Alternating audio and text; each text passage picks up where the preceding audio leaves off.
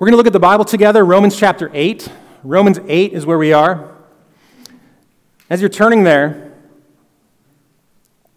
I want to say something that I've said often, and I still feel it. I don't think that you should play favorites with the Bible. It's all the Word of God. Feels a little wrong to talk about different portions as better than others, and I believe that one day I'm going to see in totality and fullness the way that God has given every word, every little jot, every tittle, every bit of His voice has been an unspeakable gracious gift. I'll see that in total fullness. But for now, it is really difficult not to say things about the eighth chapter of the book of Romans like favorite and chock full of goodness and um, astounding or comforting or worship inspiring or whatever you'd want to say. Romans 8 is that chapter. I know that in the past, at least in our world, for people who teach the Bible consistently, we are very staunchly against what would be called, you know, topical preaching. Some people are very against topical preaching because we should let the verses of the Bible lead us to what we want to, t- to talk about. But it's been joked often that for many people, Romans 8 has caused preaching to slow down so drastically that those people end up just preaching topically because you can't get through more than a word or two at a time, and that's the totality of the morning. Now, I hope that's not going to be the case this morning, but we're not going to get through the chapter again. I'll just say that out loud. We're going to read five verses together, and I hope to get through what I believe is going to be the main points of this section, though I can already tell you in the first service, I got through the second point, and then I had to, middle of a cartoon Batman episode, that thing and say, Come back next week for the end. And I haven't done that in a long time. So we'll see where we get this morning. But please look at Romans chapter 8, starting in verse 26 with me. And I know that that's uh, quite the intro to a text, but I hope that you find the goodness and the wonder that I'm talking about as we read this. This is the 26th verse of Romans chapter 8. I'm going to go down through verse 30.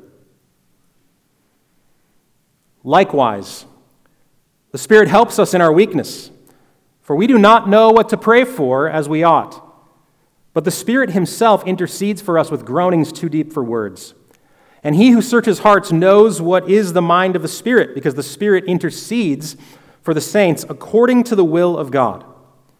And we know that for those who love God, all things work together for good, for those who are called according to His purpose.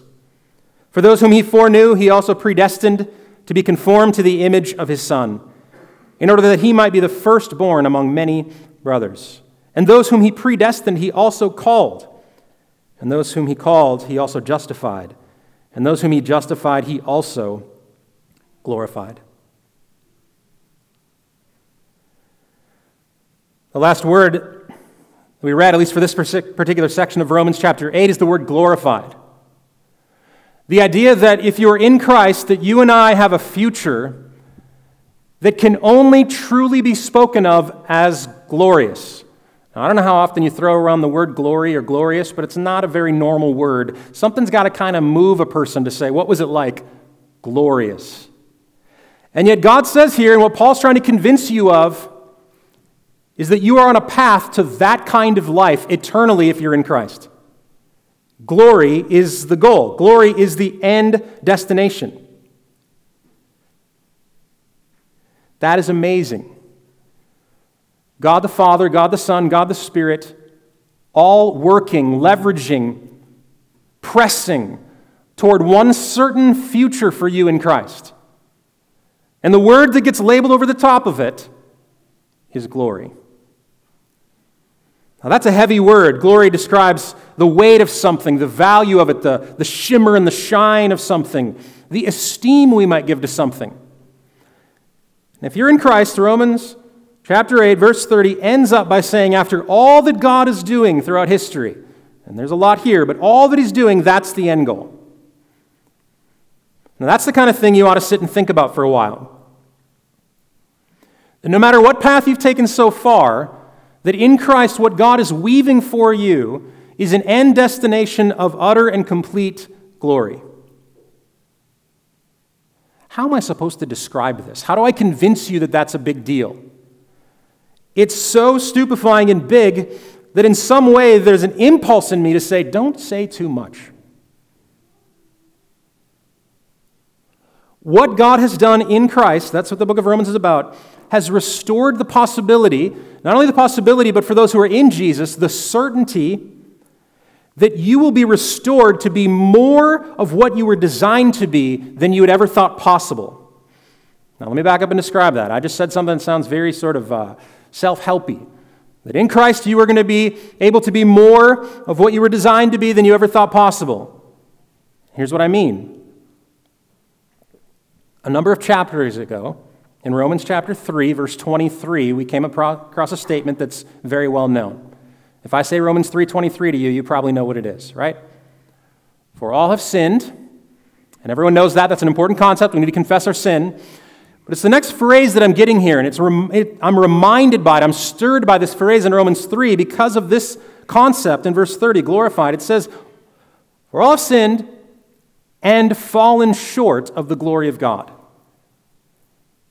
I want to pause for a moment and just sort of dive into the churchiness of that phrase. And it's got a bunch of church words in there glory and God. And I mean, it sounds like a, it could be very easy to just fly past it. But here's what Romans 3 is saying that because of our sin, because of Adam's sin, creation being subjected to futility, because of your personal sin, what you're accountable for, because of the sin of others against you, that we have been robbed of. We are unable to live into or to have the kind of destination that God designed for all of those whom He set His image on. What we're doing down here in our sin is we're slopping around in muck and dragging the image of God through an entire lifetime that just keeps falling short of what is designed for worshiping eternal, soul, breath of life kind of creatures should have. That's what Romans 3 says. The consequences of the fall is that we cannot and have not become what God longed for us to be and to become. Except for what he's done in Jesus Christ. That would be the end, except for God. But God. There's more to say after all have sinned and fallen short of the glory of God. In fact, there's chapter after chapter to say. You could just keep turning the pages, and now we're getting to the end of Romans 8, and Paul is saying, Don't you see what God is doing? God the Father and all of his ruling, and God the Son and all of his working and coming on our, our behalf, and God the Spirit indwelling us, all of it is being leveraged for us to be restored to the place that God had us. And so, if I had to give a title to what I want to talk about this morning, or what I think that these sections getting through, is I would say that we're on this path to glory, and it's an undergirded glory. That's the words I'm going to use undergirded glory. And it just struck me that might be where girdle comes from, the idea. Being undergirded. Undergirded glory. I watched a short YouTube video the other day. Isn't it funny, the 21st century? just, you, just, you just see anything on YouTube. I heard someone describe how much danger you can get into because you think you know more than you know because you watched a YouTube video. And if that is not true in my life, I don't know what is. Anyway, so about this YouTube video I watched. It was a short video on the way that the Roman Empire created roads.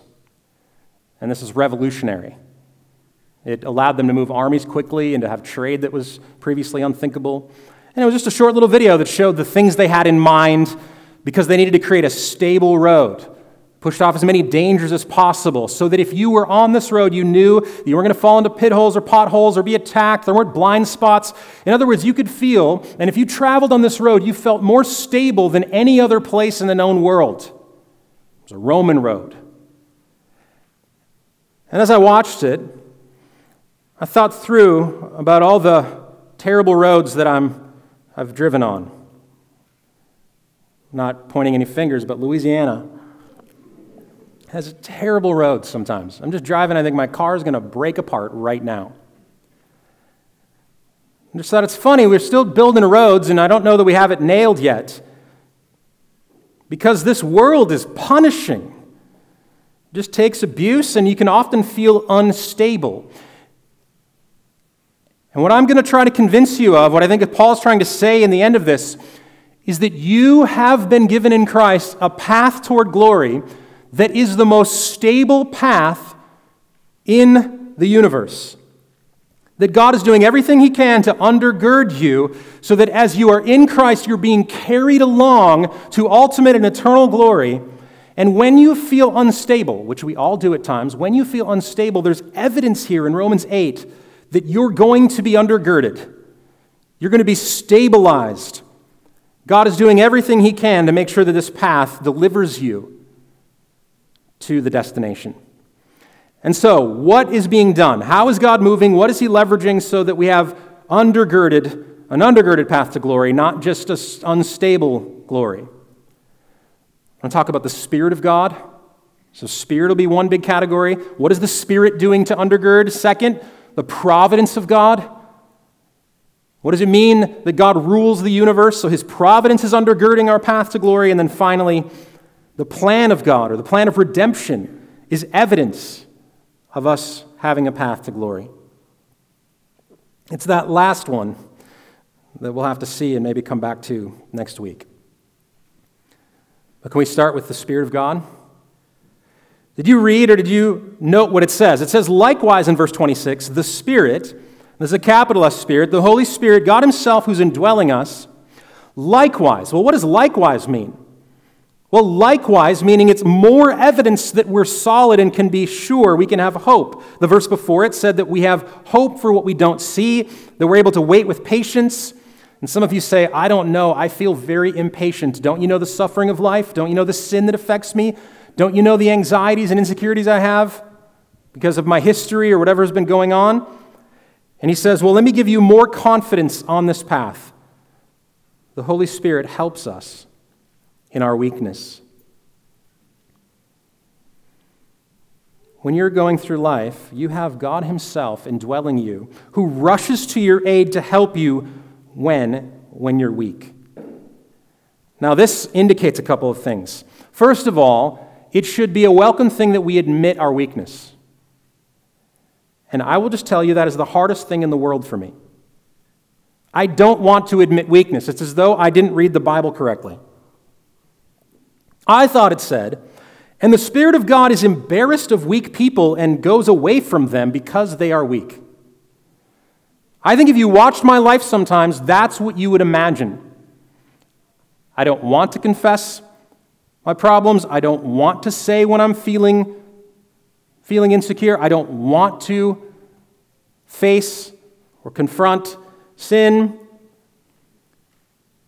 And yet, God Himself has instituted this, pla- this plan, this path, where He is the person who rushes to us exactly in our weakness. God is on call. He's indwelling you, and He's on call for the moments when you feel most unstable. When you cry out in weakness, God rushes. The Spirit rushes to your aid. That is amazing. You might say to yourself, God is big and powerful and he's got a lot going on. How could he possibly think about me? It's more than just thinking about you, he indwells you. And you can have every confidence that it's in your darkest moment, your saddest moment, your most difficult moment, that the Spirit activates in such a way that he rushes to your aid. This should be an invitation to us to no longer pretend that we're strong but to admit the reality of our weakness. I told someone one time, sometimes I can be convinced to admit my weakness as long as it seems like I'm being strong in the way that I'm confessing my weakness. Well, sure, that guy confessed weakness, but look how strong he is in the way he's handling it.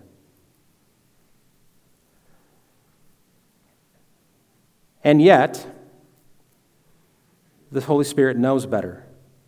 Rushes to us exactly in the moment. You're on this path, you're going on your way to your destination. God is not ashamed of you. He doesn't wish that you were somehow a better child. He's not embarrassed. He's not giving you a performance review. He's not going to leave the caravan. When he says, I will never leave you nor forsake you, it means even in the moments of weakness, so much so that I'm going to indwell you every step of the way. How can you be sure that you're going to end up in the destination that God is designing for you? Well, he himself rushes to your aid in your worst moments. He goes on and describes a particular kind of weakness even a spiritual one. I can think of a lot of weaknesses, but even a spiritual one. He says, We do not know what to pray for as we ought. And if that isn't just about the truest statement of all time, I thought about the ways that I don't often know how to pray. I thought, well, the first thing is that I don't pray with regularity enough. Just faithfulness in prayer. I think that's true. I don't often know how to pray. Someone once said, if you ask the question, why don't you pray? The simplest answer is because you think you can do it. And I just am not consistent enough in prayer because I am consistent enough in pride to think I got most of my life handled. And I'll let God know if something comes up where I need His consulting. And let me tell you, when I confess that, I realize and I agree with the Bible that I don't know how to pray as I ought. And then I think to myself, the other way that I don't know how to pray as I ought is that I don't pray in fullness. And by that I mean I don't pray the kind of bold prayers that a child to a father would actually pray if he knew the welcome. I'm hesitant. I caveat things. I speak with God as though I'm negotiating as an equal partner.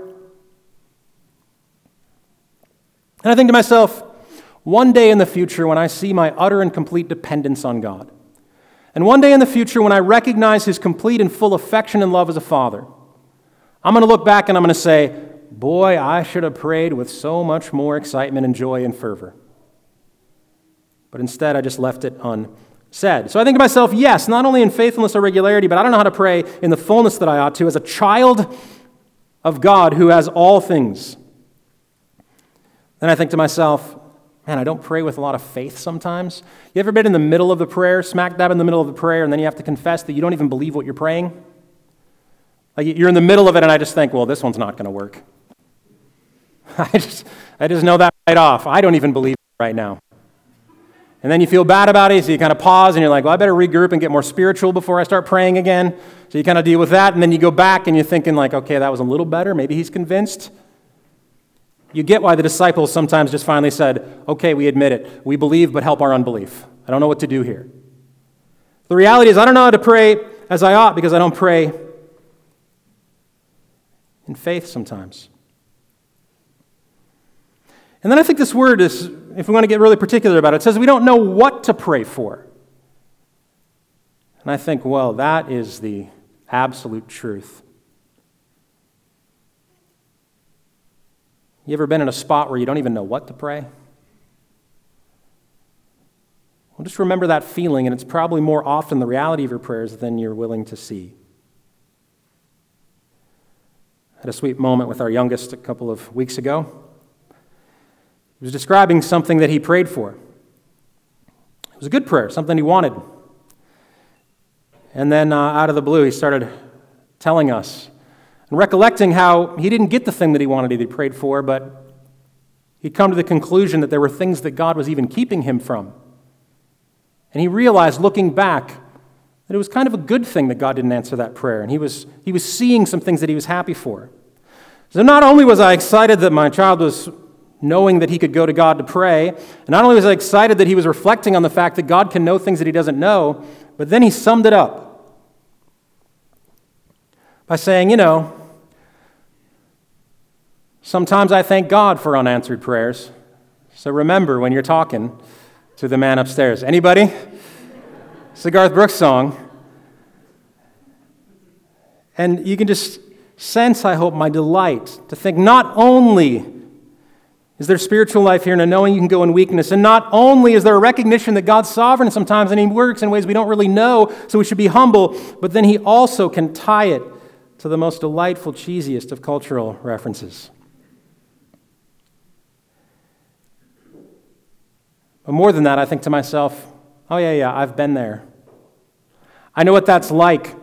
Sometimes I don't pray, or even in my praying, I basically say to God, I've got this figured out. So if you could just solve or just accomplish my to do list, please, that would be great. But the reality is, is we often have misaligned priorities. We have disordered desires. Things that seem big to us are ultimately small. Things that we missed were the most important aspect. We just don't often know how or what to pray for. Because that's what Romans 8 seems to tell us. We don't know what to pray for as we ought. So, what happens in those moments? Have you been in that spot before? What happens in the moments when you don't have words and all the words that you do come up with aren't the right ones? The Spirit Himself intercedes for us with groanings too deep for words. You have a built in translator. You have a built in ambassador indwelling you that brings your desires and your needs, your actual needs, brings them to the Father consistently when you cannot. That is an amazing statement. I've had people say to me before, it must be nice to, be, to, to feel like you have words. Because I know that sometimes people with you know, new friends or new situations or around a dinner or in a work environment or something, they, they often say, Well, I feel things deeply, but then my mouth doesn't cooperate and I don't know exactly how to, how to express it. And usually, what I think in those moments is, Well, actually, have you ever read what the Bible says about people who have a lot of words? It's kind of a dangerous thing. So you might be better off, first of all, you might be better off. And secondarily, I would want to encourage them and say, well, you should be comforted by the fact that God not only sees and knows your heart and your mind when you can't express it, but He's not waiting around to be impressed by your words. It's not a performance review. And more than that, He Himself indwells you to translate the deepest desires and needs and weakness that you have so that He not only hears you, but that He can answer and move on your behalf. Do you see the way that God has leveraged Himself to keep you on the path to glory? What's amazing is, that the Spirit of God, it says, Himself intercedes for us, translates and speaks I get the impression here that there is ongoing, continued intercession, standing in the gap, forgiveness for the things that I say wrong, and there is an adding of the things that I were left unsaid. That's what the Spirit does for you. Groanings too deep for words, we have an advocate. And this is in addition to what we've already learned in the book of Romans, and that is that the Son of God himself is now seated at the right hand of the Father on high, and he ever lives to intercede for you. You feel unstable? Do you feel like you might not make it? Do you feel like you're trying to perform and trying to see if God's going to be for you? I'm going to ahead, skip ahead a little bit, but it's why the end of this chapter, by the end of it, Paul just like launches himself out and just says, What could be against us? Nothing. God himself is interceding on your behalf. So we should be grateful. We should be aware of, and we should be worshiping God God the Holy Spirit for his ministry in our life. You're undergirded. Second, I said that I was going to talk about the word providence, and that's where we get to if Romans 3:23 is the most well-known verse of the book of Romans, then I'm guessing this is number 2. Let me just read it again so you get it, and I'll try to describe what I mean by providence. It says this in verse 28 of Romans chapter 8 And we know that for those who love God, all things work together for good, for those who are called according to his purpose. That is amazing. You might say to yourself, well, this world's a pretty crazy place, and I don't know if you know my story. So you go back and you try to parse it out, and you discover How many things fit into the phrase all things? Just about all of them. That is unbelievable. That was borderline heresy to say just about all of them. All of them. Like I knew a secret part that wasn't in there. All the things fit in all the things that God is working together for good. How is that possible except that we are connected to and we are being undergirded and brought along by the ruler of the universe who has ordained and set in motion all things according to his good pleasure?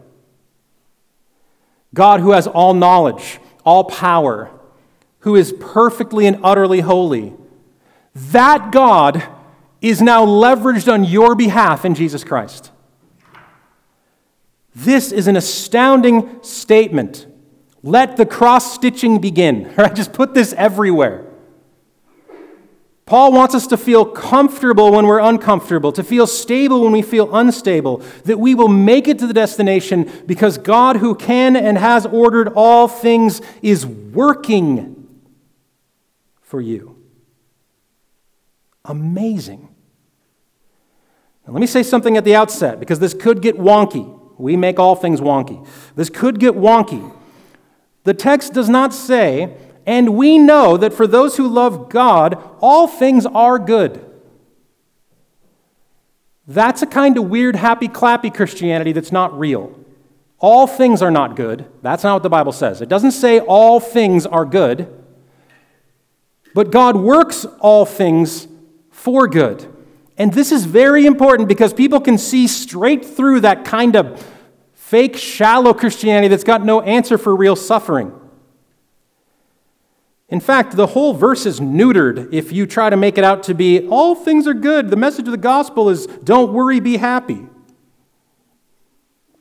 No, there's some worrisome things in the world. Christians are the ones who can say darkness is as dark as you would imagine it. Evil is really evil. Death is the worst. Christians of all people have to say that, and that's what gives this verse its wonder. If you say that all things are good, then the verse makes no sense and it's not even worth trusting. Basically, our saying is, and we know that all good things work for good. And then you just say, duh.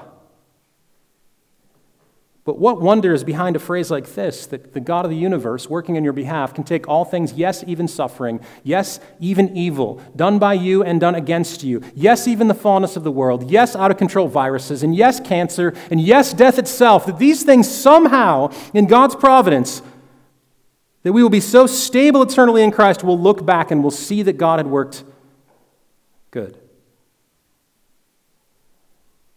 I mean, this, is this mind boggling enough? And this is an invitation. Paul's not dumb. He knows that your life's not been perfect. He knows that you are going to be tempted to fill in the gaps. Yeah, but what about? I mean, I have some whatabouts. Do you have a few whatabouts to throw at this verse? I think we all do. And I would invite you to a couple of things. First, do not believe the false promise that understanding and reasoning and getting an answer to why is what's necessary before you can trust that God is going to work good. There are a whole lot of things thrown at this verse that we will never understand in this life. We will never understand it. Thankfully, that's not what unlocks the work of God. It does not say, and for those who love God and are called according to his purpose, as long as you understand what he's doing, then God works on your behalf. No, God works in ways that we can never see, and even if we tried, it would be beyond us.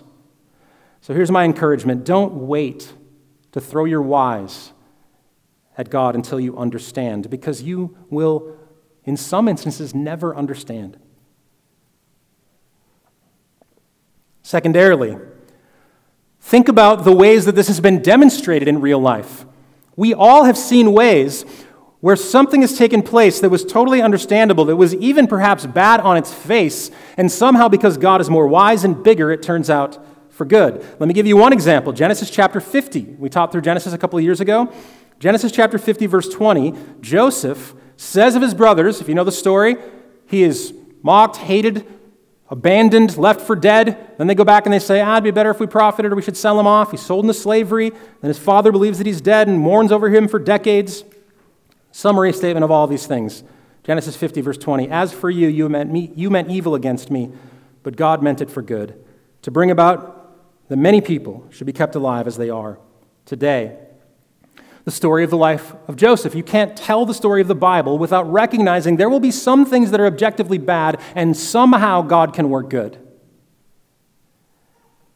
Maybe I'll bring up the most obvious and the biggest example in the history of the universe the death of Jesus Christ himself.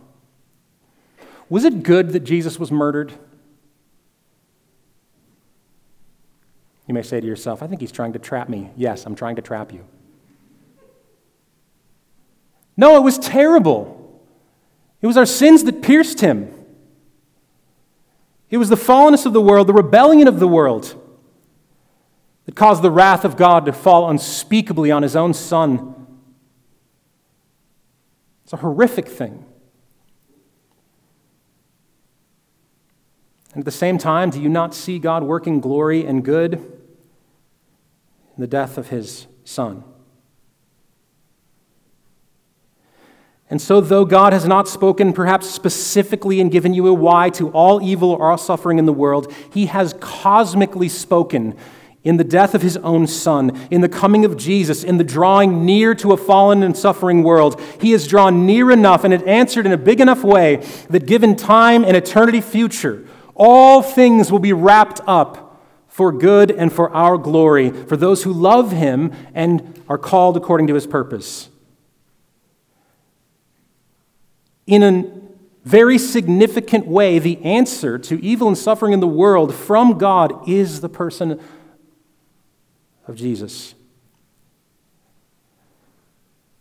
So I guess I would summarize it that you are undergirded by the providence of God who not only can, but has ordered all things and is working on your behalf.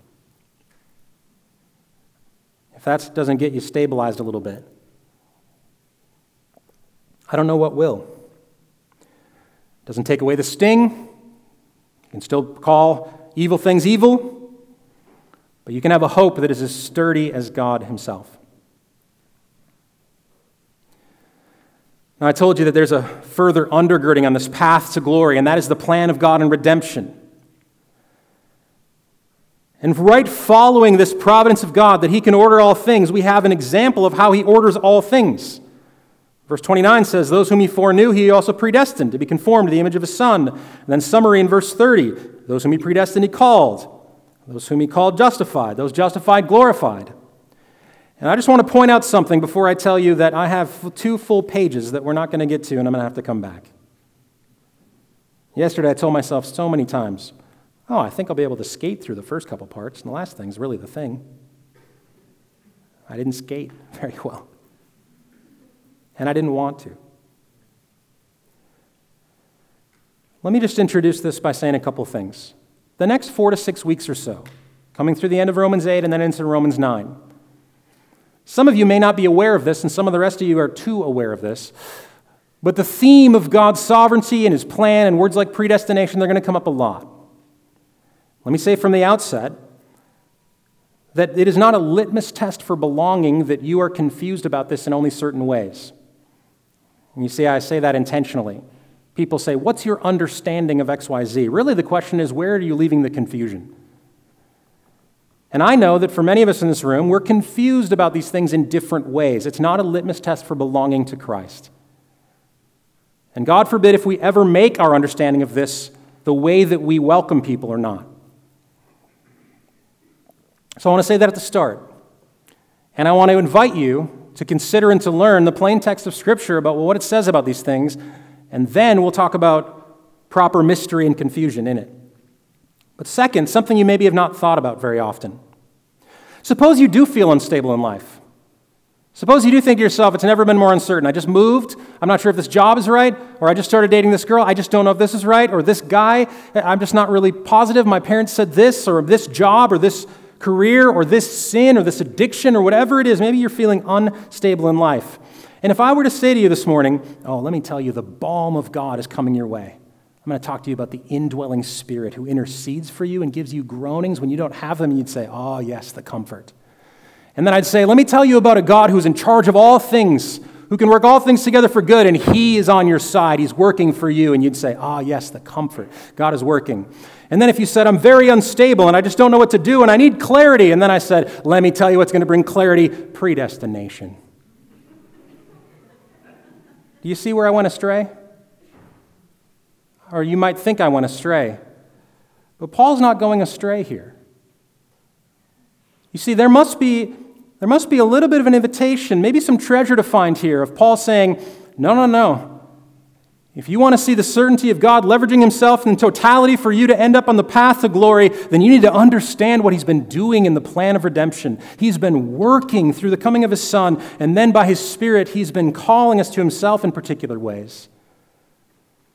And the goal is not to be right in a certain way, or not to fight in a certain way, or not to get a big theological head in a certain way. But the goal in studying this, this is what Paul's saying, the goal in studying this is to bring us a kind of confidence that will never waver or be shaken if we're in Christ.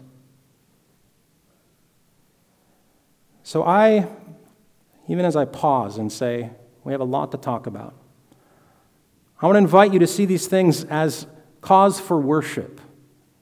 Let's engage hearts first and foremost, even as we engage brains. And that ultimately we will have succeeded if our estimation of God and the work that He's done in His Son grows in our sight, and our estimation of self and our strength starts to dim.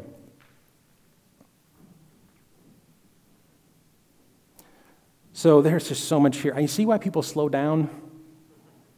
I mean, just like, what a chapter. So I'm going to slow down. And I wonder if you wouldn't pray with me. Let's pray.